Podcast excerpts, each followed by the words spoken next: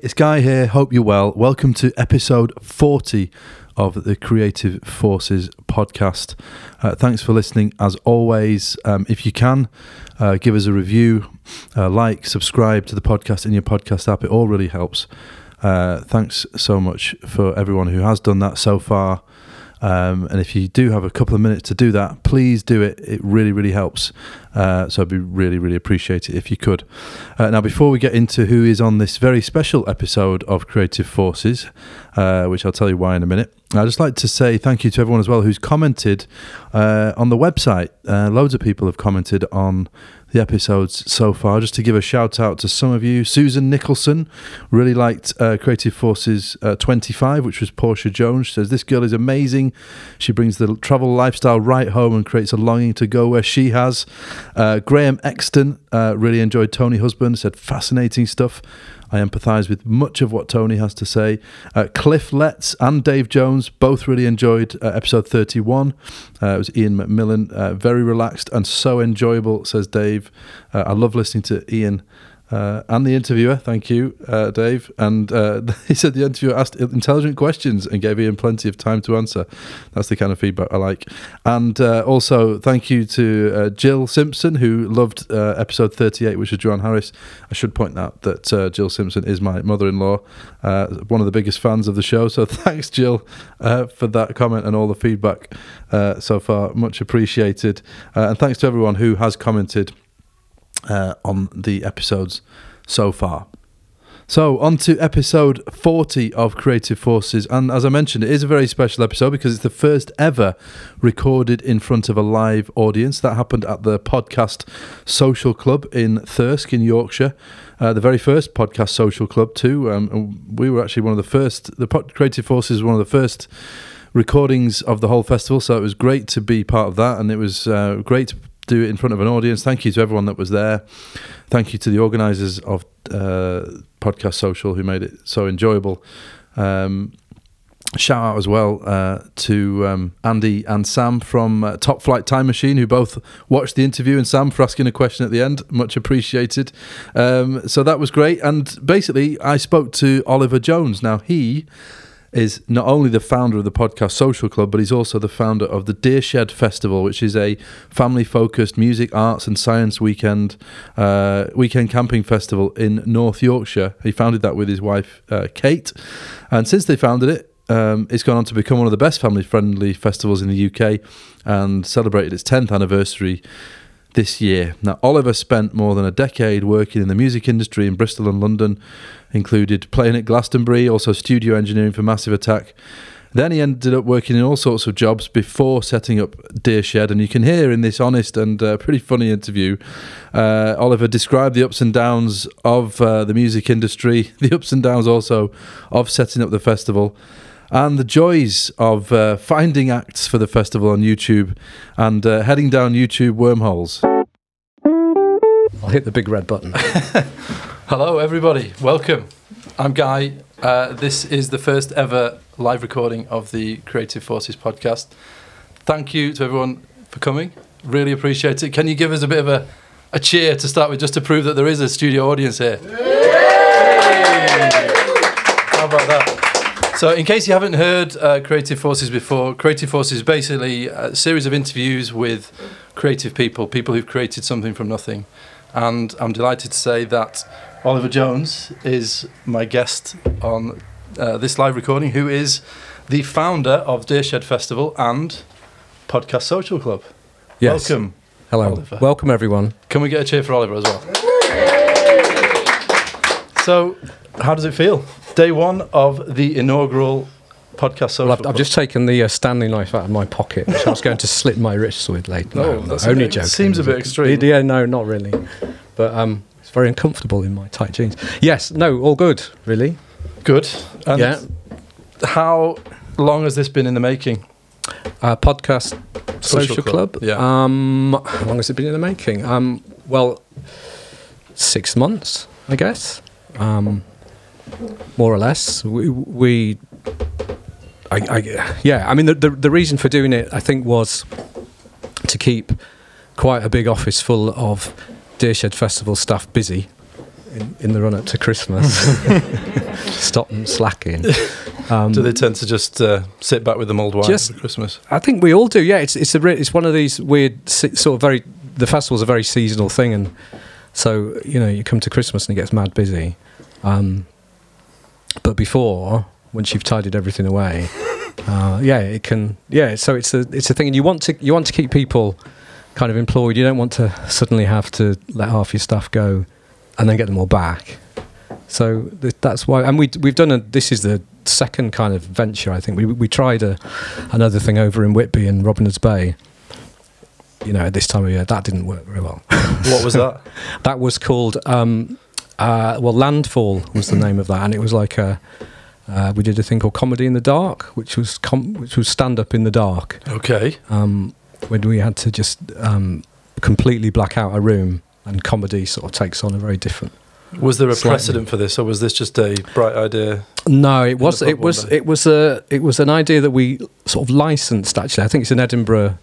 It was an Edinburgh Fringe show that, that we sort of licensed off some chap from Leicester, and um, yeah, trying to get trying to get you know these little tiny little green LED. They insisted that it had to be absolutely pitch black. Okay. So, which involved lots of ladders and gaffer tape and making boxes and covering every possible and and having like having the um, fire the fire uh, exit signs covered by a box on a big stick so that you could very quickly whisk it away. Should there been it? Yeah, faff. So why didn't it quite work? Um, again, it's kind of one of these. It's it's is there an audience big enough in the northeast, on the coast? Uh, and you know what the weather? co- I think it was a similar time of year. I think it was November, and, and it's just you know what those moors can be like. It's Yeah. not everyone wants to trek across there. Unforgiving. Unforgiving, yeah. Um, but yeah, so that was. So we've we've tried, uh, yeah, a few different artistic ventures. I just realised This being to the, say, this by the being way, the second. Oliver is up for taking a couple of questions from from you lot at the end. By the way, so if you think about if you want a question, the last five minutes we might throw it open to you lot if you want. So if you want to ask a question, uh, think about it as we're going. So why uh, why podcast then for this one? Um, we we'd done a few podcasts at Deershed, and I think um, the idea behind it was it was quite a lofty ambition actually. That if we can get lots of people in the same building, um, at opposite ends of different interests, and the example I always give is gender issues and farming. Right. not not that um, not that there isn't you know there aren't farmers who are extremely interested in gender issues. I just don't know any of them. Um, then we would sort of you know uh, perhaps heal some of our divisions. They're uh, extremely lofty ambition, but actually, um, I think the other thing about it. As we will perhaps find out as, as we get through tonight and tomorrow, is that if you, if you listen to podcasts, you don't you listen in isolation and you don't necessarily meet anyone else who likes the podcast you do. so we'll see. We'll see. We'll see uh, how many um, new friendships get made over the weekend. Yeah. Like I say, it, is- it is a it is a kind of lofty ambition, but that was kind of that was the the nice little cute spin on the podcasting idea because there are podcast festivals, but they do tend to be all about one issue. Um, or they tend to be a podcast a night in a theatre over the course of 10 days or something. So, yeah, you are all part of a, a social experiment, which may, which seems to be starting off all right. Now I've taken the Stanley knife out. Yeah, pocket. yeah. The Stanley knife has been, uh, you know, the safety catch is back on. so yeah, so so podcast social club. We I think we all say best of luck with that. You know, it's a great venture. But what about Deershed then? How did you know Deershed is the festival that you set up? Ten, nearly. Well, next year's the eleventh year. I think you were saying beforehand. Yeah. So just how did that come about in the first place? What were you doing before before Deershed, and what made you set it up? Um, so uh, me and my wife Kate sort of met in Bristol. Um, it depends how far you want to go back, really. But we we um, we always have been in the music industry. And so I've fallen by the wayside once or twice in that time where I've had to do fairly grotty other jobs. Um, hang on, hang on. What were the? Okay. What was, so what what would you do in the music industry? so I I I um my first thing I did after leaving uni was apart from being on the dole and working in a garage, was to um, get a job making t- T-boy, I suppose is what I used to call it, at a recording studio in Bristol called Coach House. So that was my first sort of, uh, yeah, my first kind of music industry thing. And I, I started first day sort of rolled up, you know, uh, 20, 21, not knowing quite what to expect.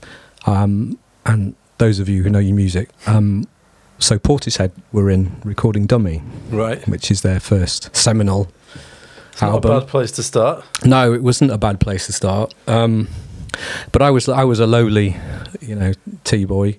Cleaned everything, um, cleaned the toilet, made the tea, bought fags for everyone.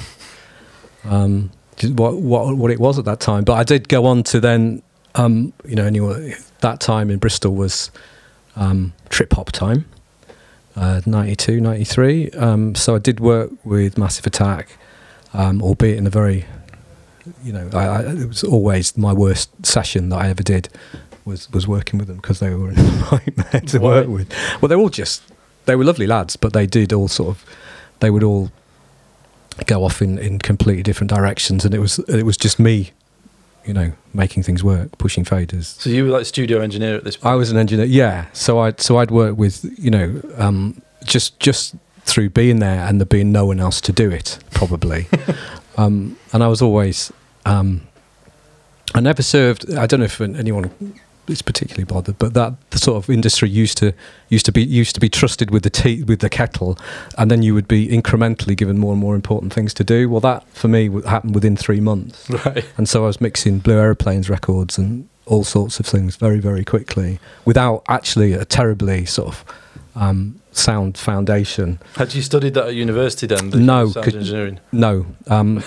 What you had you because you could. Well, I did electronics, but because you, Okay. couldn't. Um, much to my annoyance now, because you could do it now. You you just couldn't then. There wasn't. There weren't the courses. You Right. could do electronics or physics or music, I guess, but there was no.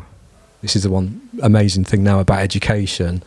Albeit you could you could do a course like that now and still not get a job. So there are only so many of those Hmm. places, but electronics was what I did at, at Bangor. Um, so quite a scientific, not a terribly creative um, start, really. But like I say, that's the sort of the closest I could get to. And so that must have felt pretty good though at the time. You were involved in those albums that were pretty big at that time, weren't they? Um, Well, massive. yeah, I think w- with hindsight, I might might have made more effort, if I'm honest. Because I used to just go. I remember one time when Massive Attack were coming in for a session, and I I just got this prearranged holiday with my father-in-law, and it was like it was only a little trip to France. I could have said no, uh, but I just I could have you know I could have said I'm not going to go on holiday. I'm, this is more important to my career. And then the guy who took that session off me, I think engineered all of mezzanine Right. after that. So you know, it, perhaps foolish, but yeah, I don't know. It was um, yeah, what a, what, a- what a daft thing to do. but I did off, off off the back of that being very sort of just to have an association with those bands at that time did mean that you could go to London quite easily actually, and so.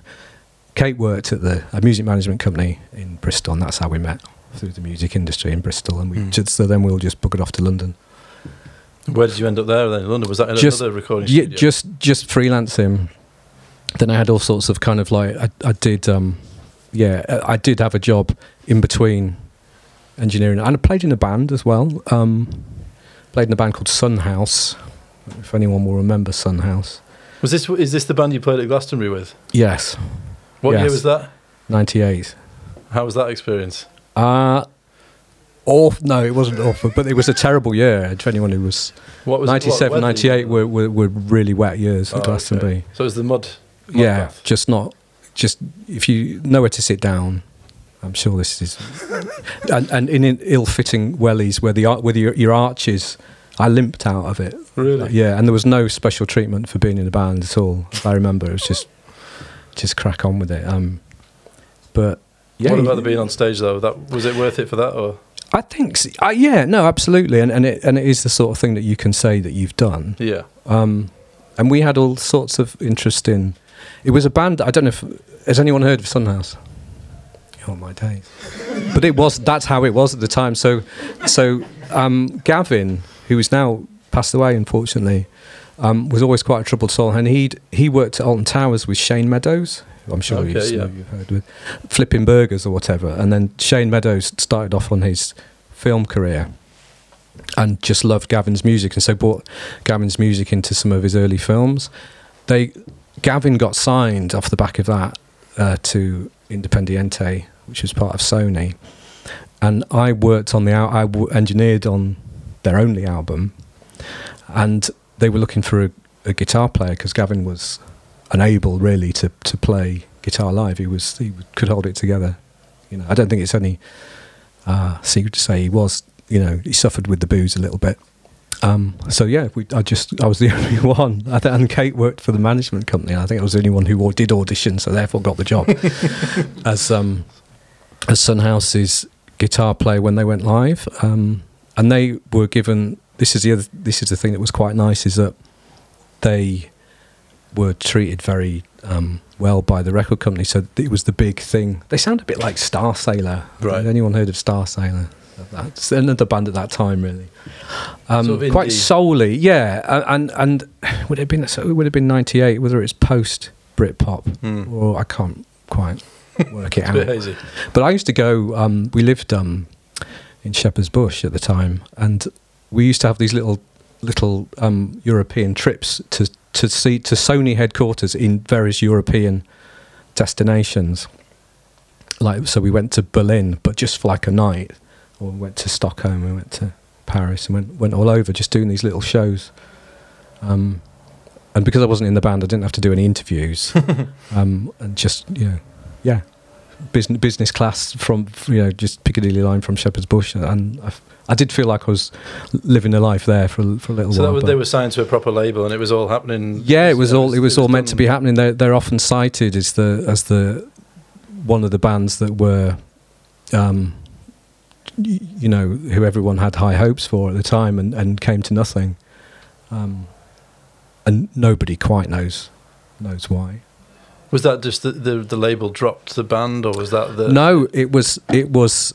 I, I, don't know. It's an ama- It's called Crazy on the Weekend. The the album. It's an amazing album. I do recommend anyone look it up. Beautiful, beautiful record. One of these sort of lost records, but not in the way that Nick Drake is kind of. Nick Drake's sort of been, you know, died and then got rediscovered, didn't he, Mm. after his death? And he wasn't wasn't famous before he died, particularly. Whereas I don't. I'm not sure fame that Sunhouse will be famous after Gavin's death either. No. really.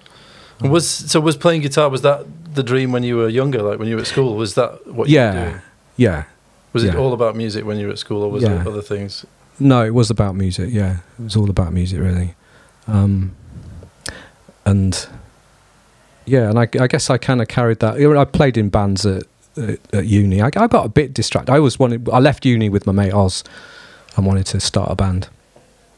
And then he, we moved to Bristol, and he didn't last very long, Right. sort of thing. Um, So did you at that point you thought, okay, I'm going to try and make it in the, the sort of studio setup rather than with the band, or was was the music playing the music still carrying on? Um, I kind of liked after a while. As soon as I got a sampler and a Atari, you know, I was sort of quite self-sufficient, Okay. and um, yeah, and and that you, you didn't at that time. You maybe didn't need a band, and I tried sort of you know f- trying to form bands just through the classified ads. Um, is always very hit and miss, isn't it? Yes, Yeah, I've had that really hit and miss. Yeah. Um, so so never really found anyone I could sort of connect could connect with musically, and, and I had a you know my sampler was my best friend you know, after I could afford the thing. Um, And so then, when you were in the, you said you did a couple of grotty jobs. What were they? You had to come out Um, of the music industry. um, well, I, s- I've- I've- I've- before I, I I worked in a garage for ages. Um, I had some. What did I do in London? I worked in a in between recording jobs. I worked in a call centre, phoning up people about their Audi servicing record. That was really soul destroying. yeah. Um, um, I, and I worked at a cabling company called VDC, which made, which I'd soldered microphone leads and studio looms and things like that. And then I went into sales there. Um, and then I think eventually I, w- I did the thing that finished me off, you know, because it was quite, uh, you know, like I said, I was never that good at it. So I wasn't like in, in high demand, but I managed to eke out, you know, doing sessions in between. Hmm. Um, I worked with a band called Stony Sleep, who were, and it was when it was at the time when Princess Diana had died. I remember, um, and they were. It was a six-week session without a day off in um, Wessex Studios in Highbury, uh, with a band who were the, the oldest of them was sixteen. They were just doing the GCSEs, and his oldest younger brother was fourteen. They were all on ketamine. um, and that, and I did take a look at myself at, at the now kind of quite tender age of thirty, and think, you know, I, I, I don't want don't want to be doing this anymore. Really, so, like it was just, yeah.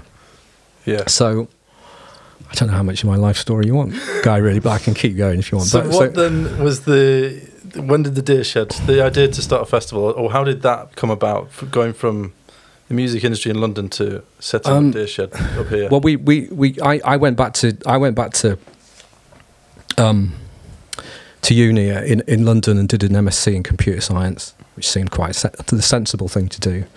Um, Because at that- at that stage, then were you thinking you'd go into yeah, n- um, I wanted to maybe get into video games. Okay.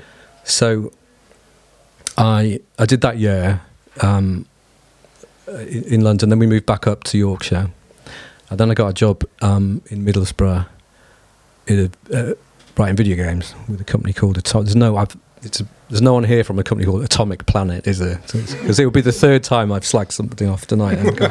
so so that company was. I worked there for a couple of years, um, uh, and that's a notoriously I mean, it is a creative environment, I suppose, which is sort of what I've always been able to do. Actually, is mix the kind of, which is why I can do engineering, where I could work work in a studio where I could be relatively successful in a video company, a video games company, because I can do technical and creative things together. And I, what I can't do is purely artistic endeavors or purely technical endeavors. It's the mix of the two where I seem to do better. Mm. Um, so, so after that, after they were all clowns really, and so they that eventually just disappeared, and they went bust. Um, and then I worked for my my brother-in-law's tank gauging, a company that made tank gauges for um, oil refineries. Right. That was a job that I shouldn't have been given really, but my father, my, my brother-in-law, sort of um, swung it. Um, that was a job where you couldn't. You you had to sit in absolute silence. Sort of. Right. I wasn't used to that at all. No. Um, From recording studio to from from recording studio, and the and the games company was fairly you know fairly lively. I didn't last long there. Um, and then, but this is all when we were having kids. So this is all when we had no money, and we were, um, you know. Then I then I just went to Leeds every day, worked in Leeds in IT, and then eventually something happened. What happened to?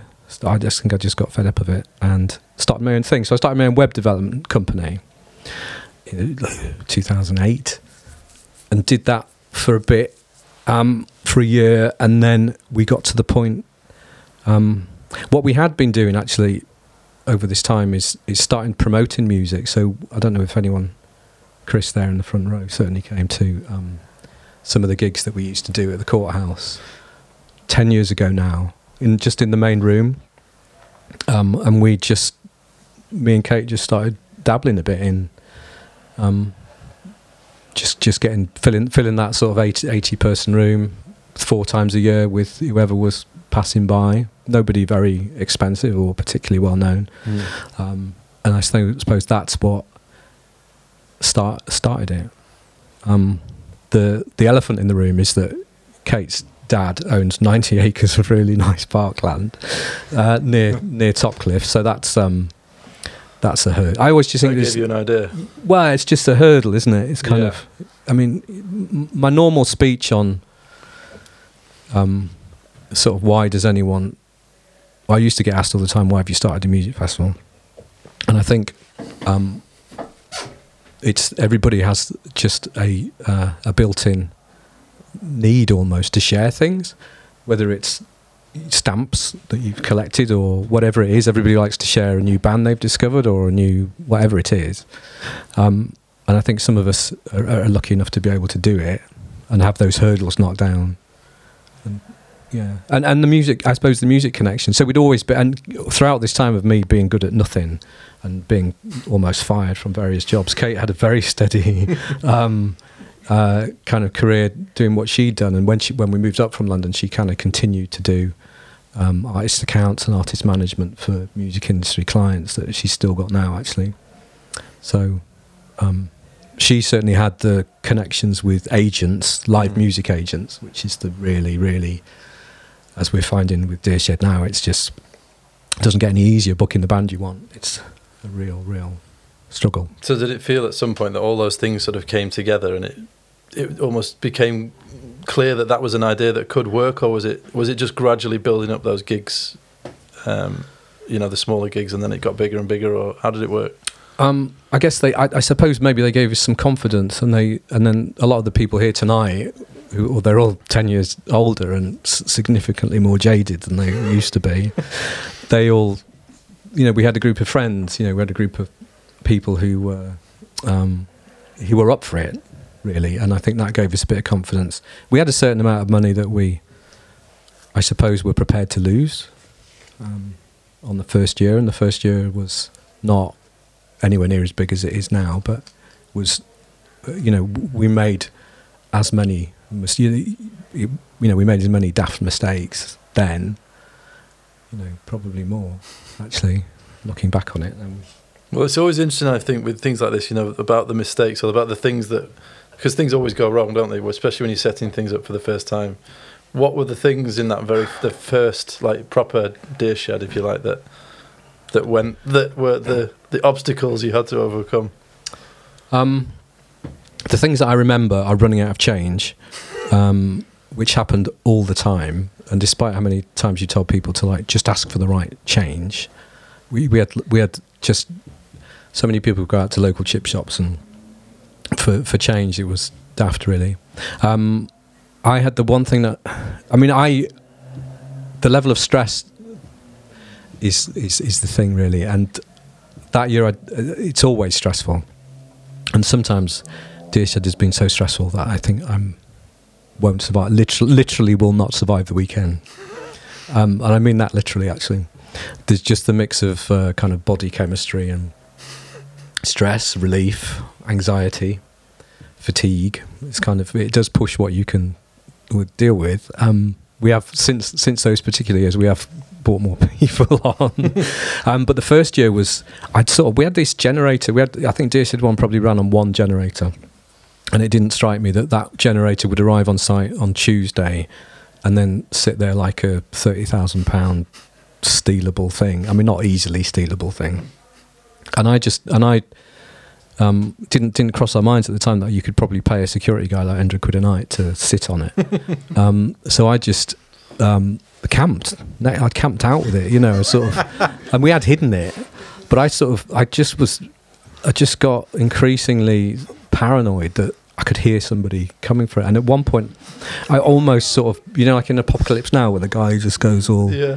black. So it almost like I became an owl, you know, and I was tuned into nature. And I was, I was just Was preposterous it nice warm by the generator as well in the tent? No, well, it wasn't on. No, no. Um, just things like that that you just think, well, that's just really daft. Um, yeah. So that leap though from what what was the thing that made you think you could do this as a you know full uh, you know a festival rather than just laying on individual gigs? Was there a step between the gigs and then thinking right okay let's do this on a bigger scale? Um, I don't really remember, if I'm honest. um, it, it was only that I think. I mean, Deer Shed One was one music stage, and um, I think. Um, and and I think the kids the kids thing the, the the the fact that we wanted a family audience I think was fairly nailed on from the start and so Rachel who's here tonight um, who's a, a school teacher she um, she sort of took care of that side, and we had some food vendors, and we had uh, we ran the bar ourselves, which was foolish, and we ran a lot of the food ourselves, which is as foolish. Um, and we had a lot of kids' activities, and we thought swing balls would be great, and yeah. So I don't think it was perhaps an enormous step, and I think Okay. in terms of money, it might have cost eighty grand to put on, or something like that. Um, and we lost five or something like that. So, I mean, it's it, it's your own level of what you're happy to kind of risk, isn't it? Yeah. Um, uh, yeah. So I thought, yeah, it was a it was a gamble. It was definitely a gamble. I think we thought it would cost forty, so that we must have had so, some reserve somewhere that we'll try it once and see how it goes. And it's and it and it was at a time when there weren't as many festivals. I don't, Hmm. I don't think. Um, like I mentioned to you earlier, I don't think you would do it now. I would. Uh, Two thousand people came to the first Shed, and I think I think I couldn't, hand on heart, be confident of selling that many tickets today. Is that just because of the competition that there's so many festivals now, so many more festivals out there now than there was then? I think so.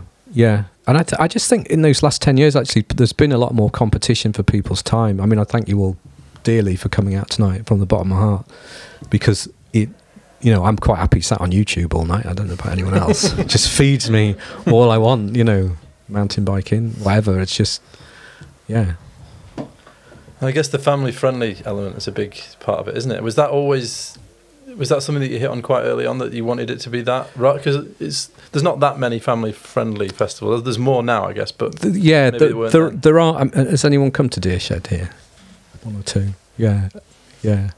Um, yeah, I, I, I think it was I- again. I, I don't really remember it terribly well, but I think we wanted to do something for for kids because we had kids ourselves. And I just think we sort of built it for people like us, really, and we didn't really care about what music the people liked. it was just like we'll put what we want. Um, and I don't think there is uh, being now quite involved in in the festival industry and knowing pretty much everybody who does run another family friendly festival. I don't think anyone does it quite like us, and I think I can say that pretty confidently that they're not that kids aren't at the heart of it like they are at, at Deer Shed. And a lot of festivals will say they're family friendly and they'll have a kids area, hmm. and I don't think that's kind of well, that's certainly not what we do because you know with just so many of them, you you wouldn't ever be able to. Um, how's that evolved over the years? Then the you know the kid friendly aspect of it. It's just I think it's just always been there, um, and we've added.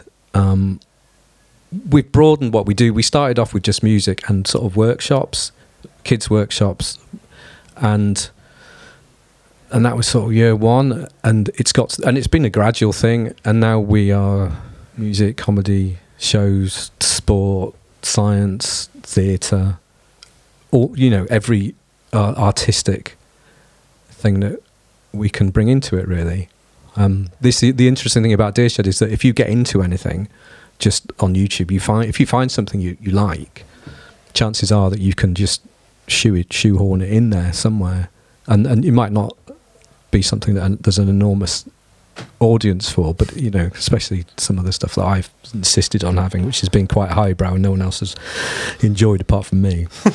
um, but it, it is possible. You, you know, it's kind of like it's this, and this is this is another difficult thing with doing another event that you can just you've got this thing that you can just pile good stuff into that you might discover, and it could be anything.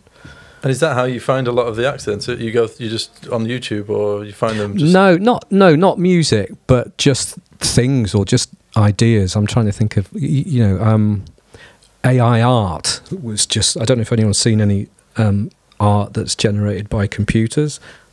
Like this, like a machine learning thing where you just set an, an AI um, s- scanning like the entire contents of a museum or whatever, online images in general, and then it learns it learns what's good, and then chucks its own interpretation out. And so, for example, I mean, it's you know, it's it's, it's not getting a massive reaction in the room, um, and it didn't particularly at Deer Shed, but it's just a really really interesting, really really interesting thing. like and if you see your- if you if you see those images, they're just like, oh my god, they are masterpieces. But yeah. I think not- about your your training and the different things that you've done. I can see why that would appeal to you. The different yeah, industries that yeah, yeah, yeah, yeah, pretty much just me. Um, and we had, yeah, and, and, and there has been, yeah. So I, I guess that's just an example of something that you find like a fascinating thing. And yes, there will be an expert, and yes, you can put them on a train from London for a couple hundred quid, and they will come and do a little TED talk about it. Hmm. Is that one of the really nice things about doing the festival then that you can decide to put on AI art or something else that just purely yeah, I, I think you like it? yeah, I think so. I think thinking about it that it's um, you're not um, there's no it's. I can imagine if you couldn't do that, it'd be quite frustrating. And it comes back to that thing. Well, you know, I found this, and I think it's really good. And, that's the idea you're saying about sharing. You want to, yeah, yeah. I, I think you know, no one in my family would be remotely interested in anything like that. Kate certainly wouldn't. Um, so yeah, it's just uh, right. I can put this. I can. And is it a bit? I mean, it's curating, isn't it? And and there's a there's there's a little bit of an egotistical thing to like. Perhaps I don't know whether it's kind of like. Um, I, I don't think I am egotistical, but it's kind of it feels a little bit talking about it now. I feel a little bit self conscious. It's not like I found it or done it myself. I've just it's just come up on one of my feeds as an interesting thing. What's the can it? What's the idea for the future with Deer Shed? Then is it, does it grow each year, or does is it reached a level now where it like you know it's the size that it should you know will be for the for the foreseeable, or, or will it does it keep growing? Um, I'm I'm struggling with. So you do ten of them, um, and you kind of work out. I think when you start the first one, you have an idea what ten might look like in terms of where things are. Like we're always trying to get our main stage in a certain place. Now I'm a, a bit lost, if I'm brutally honest. Um, there is an antidote to this this kind of not sure. You know, I don't know what number twenty is going to be, and I'm actually personally feeling um, that the festival, the music festival thing, I think, is starting to be a little bit every day. I don't know. It's just kind of my feeling. I, I mean, w- the the way we're addressing this is actually um, with immersive theatre, and I went I went to this thing, this kind of immersive theatre, um, all, all you can learn in a weekend thing in Hackney um, a couple of months ago. I think it was the best thing I've ever been to. Certainly the most inspiring weekend of my life in terms of. I mean, I don't know whether any of you guys have been to immersive theatre, but at one end it's secret cinema. It's going to, you know, uh, a, a, a dramatised. Is that even a word? Um, screening of a famous film. For example, Secret Cinema have done Shawshank Redemption, and they pick you up in a school bus, and you're dressed in all the orange jumpsuits. That's one quite now. If you live in that there London, what you do every weekend, you go and see a piece of immersive theatre, and mm-hmm. um, it's not reached us up here yet, particularly. I don't think. Um, and so this this this weekend was just a fascinating uh, everything you can possibly want to know about immersive theatre, and it was brilliant. What did you find so inspiring about it? Just the um, the idea, I think, that all is not as it seems, and we're used to kind of virtual reality, aren't we, or, or reality on our phones. But this whole idea, there was a few things that people said to me over the weekend that happened and are a thing, and somebody said that this there's a theatre company that runs a pub quiz in a part of London, which is actually not a pub quiz. It's a front for something else. Right. Um, and it appears to be a pub quiz, and I'm sure if you went, you wouldn't even notice. But there is an alternative motive behind running this pub quiz, which they run every however, and it's a it's a good motive. It's probably a kind of community cohesion sort of thing. I don't know, but that whole idea of like um, uh, the world not being as it appears to be. And and so our theme for Deer Shed next year is called Incognito. Right. Which and the strap line for the whole festival is as follows. Um, like it's a you know because we do theme every one, and so Deer Shed eleven, the search for Spock or whatever. It's going to be um, uh, you pitch your tent at a music festival, but the family who camp next to you are not who they appear to be. So right. That kind of sets up I mean, I just if that's planted in your head um, as you pitch your tent, I mean, we have to be a little bit careful and um, safe, safeguarding things. But I think that just sets in motion a little. Oh, hang on a minute. And the thing about a festival that is so unique, actually, and a lot of and and the problem that a lot of these immersive theatre companies have, they have to create the Shawshank Redemption set, for example, mm. whereas we have got an entire little festival bubble and festival environment that we control. So who's to say is that food vendor a food vendor or are they is it staffed by actors? Right. And so as soon as you start going down that little wormhole, um, I think it's there's a lot to play with there, and that's inspired me. And it, and it's not a new idea. I don't know if anyone's seen the film The Game with Michael Douglas. Michael Douglas, yeah. And that whole idea, when he's is it, so he's, he's just a lawyer, isn't he, or something? He's a city type who's a bit of an asshole, and his brother just buys him this experience. Um, that's the basic plot, and he just Mm. he, he, does he just assumes it's real. He, he assumes that the guy who's just kidnapped him is the guy who's just kidnapped him, and so I'm not sure it's a very good film, but the idea behind it is sort of you know, and eXistenZ as well. If anyone's ever seen that, it's a similar thing with Jude Law in it. I So think. what are the kind of things that happened? there? Like, for example, you mentioned the pub quiz. What did you do? You know what the thing, the alternative thing that was happening was? Um, no, and it almost doesn't matter. It's just the idea of it. it's just the idea that you've all come here tonight, and it's actually it's not a, it's Is not a real? podcast social club at all. It's it's a front for some left wing. Well, yeah, probably is actually left wing propaganda. I don't know, but um, I think it's an interesting idea, and, and and it seems to me to be. Um, I don't know why it's inspired me all of a sudden because, like I say, that those two eXistenZ in the game are quite old films now, and I, whilst I liked them at the time, I feel it. I feel there's a resonance with them. And some of it's escape rooms. I don't know if anyone's done an escape room. We did one. The Deer Shed office had a trip out in an escape room at Tadcaster, which I'd sort of thoroughly recommend. Um, and that was a. It's just a thing. It's just a. You got to escape from this room with your team. You know, with your team. Mm. And it just does highlight how useless half of them are. colorblind as well. That's not. You can't be colorblind in an escape room, but. Um, that's the fourth thing I've said today on tape. You said So is that- useless. Because you kind of were implying a little bit before you were saying about that that you know you were contemplating the future of the festival, but is it more that you want to take it in a different? It's just how direction can you- rather than.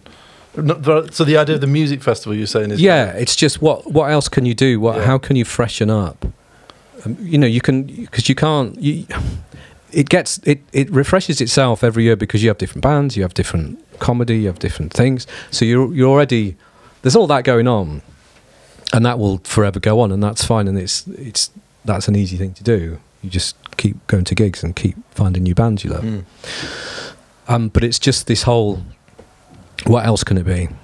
You know, what else can you do with it? And there are festivals, you know, there are Boomtown would be one that is just that leans on immersive theatre. Um, and more, even more ketamine, I'm led to believe. um, and then there's um, uh, what's the one in the desert? Burning Man. So Burning Man is Nevada desert, where it's Yeah, all just so, yeah. kind of like no one wears any clothes, and but they all, yeah, just a quite a dystopian look to it. So there are festivals that are doing things that, but you know, what what can we do that's going to be more than just. Um, and we have actually the downside of all this is that somebody because we pushed it quite a lot on our website. Somebody said, "Oh no, don't think so. You don't no, don't don't want to join in with that." Or or it's like I don't know. It like almost kind of going the opposite way. Yeah. So I just want a relaxing weekend. Thank you. very Well, I'm sure you do actually. Yeah. You know.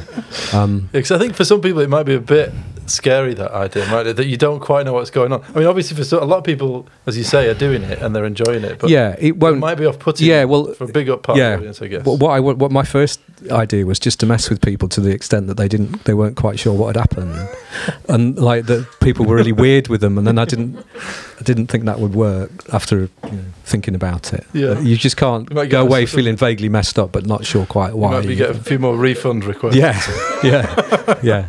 But do you think Um, there will be a, a twenty? A, you know, a. This is number eleven next year, isn't it? Will there be a, a twenty? Do you think? You I hope so. 20? Yeah, I hope so. plan? But it does need to be.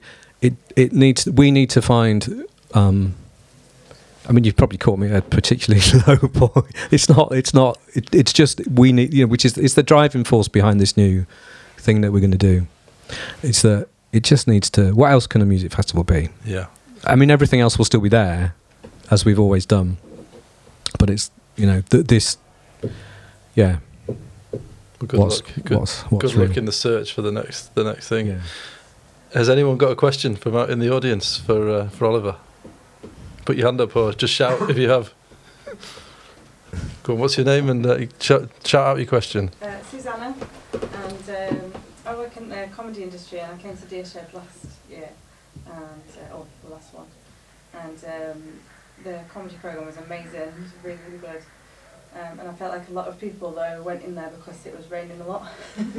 Yeah. So I haven't seen it when it's beautiful sunshine and, and you know the comedy attracts people of its own accord. I just wondered how important is the comedy to you and, and for Deer Shed and for families. Um, it's really important, actually. Um, it's really hard to book as well because um, because it's PG rated. Mm-hmm.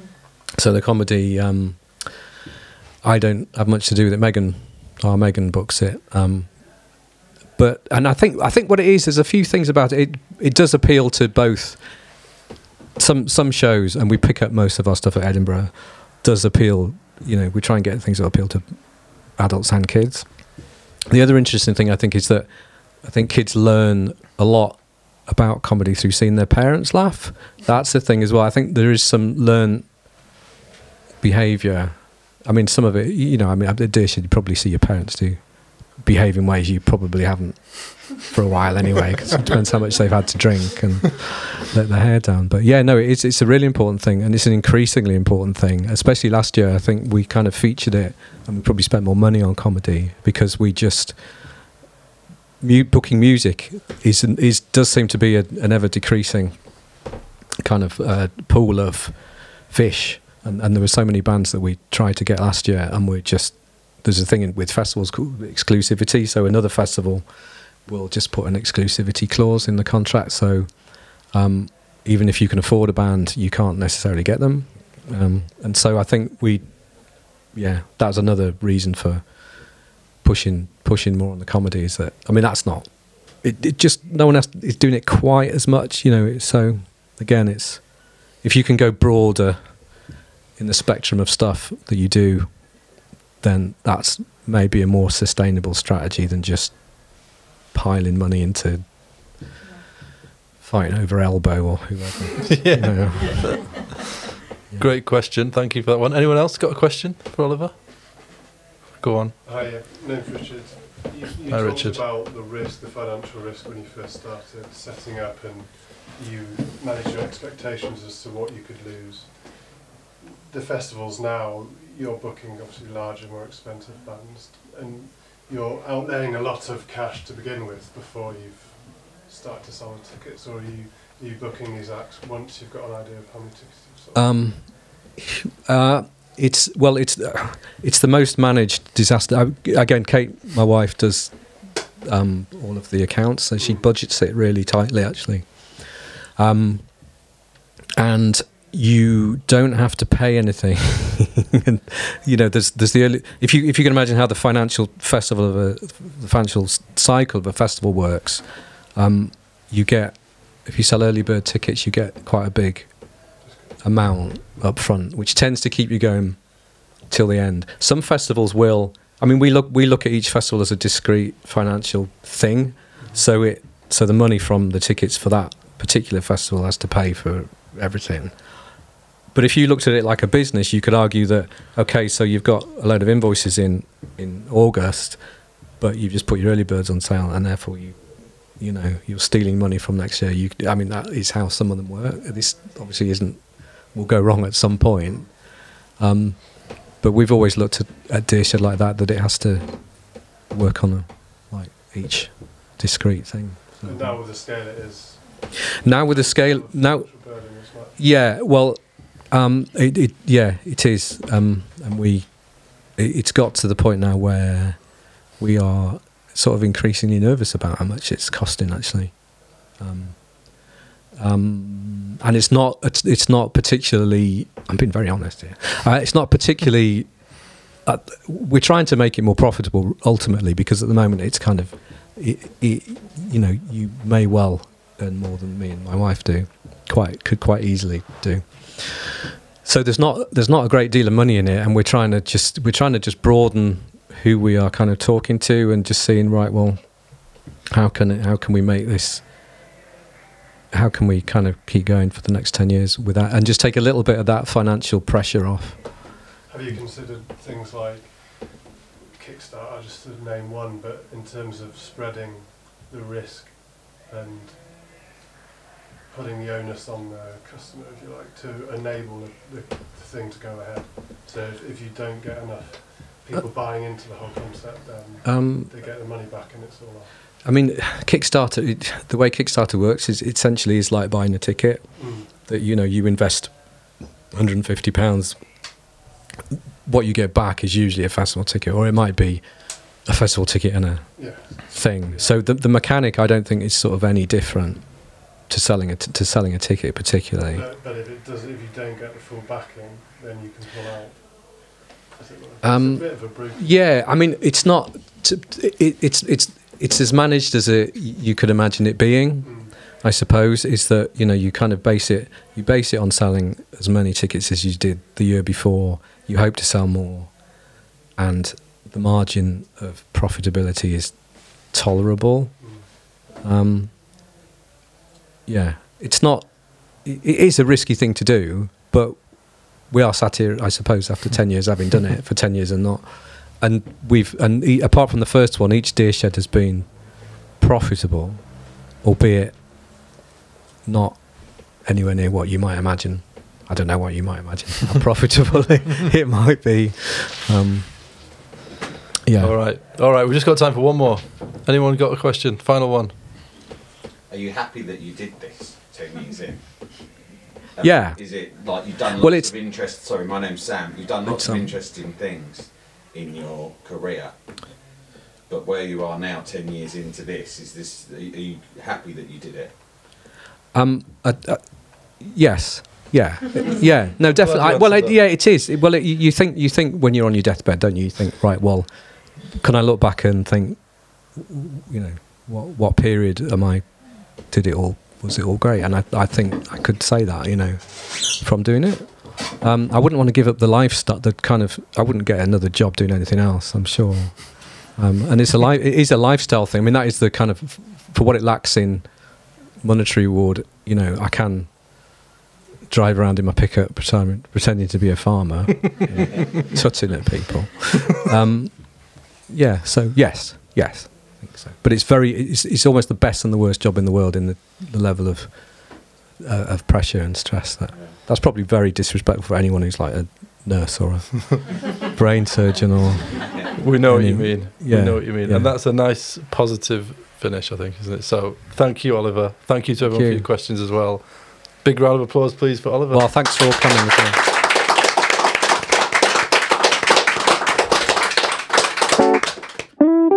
So that was episode 40 of Creative Forces. Oliver Jones, I hope you enjoyed that uh, conversation. It was brilliant to record it in front of the audience. And thanks to everyone who uh, listened, watched, and also to those who asked questions. Very uh, good questions for everyone at the end. Um, that was that was great. It was a really really nice event, and it was it was uh, great to be part of it. Now, don't forget, if you would like to support the podcast, uh, you can do. You can go to our Patreon page, which is patreon.com forward slash creative forces pod.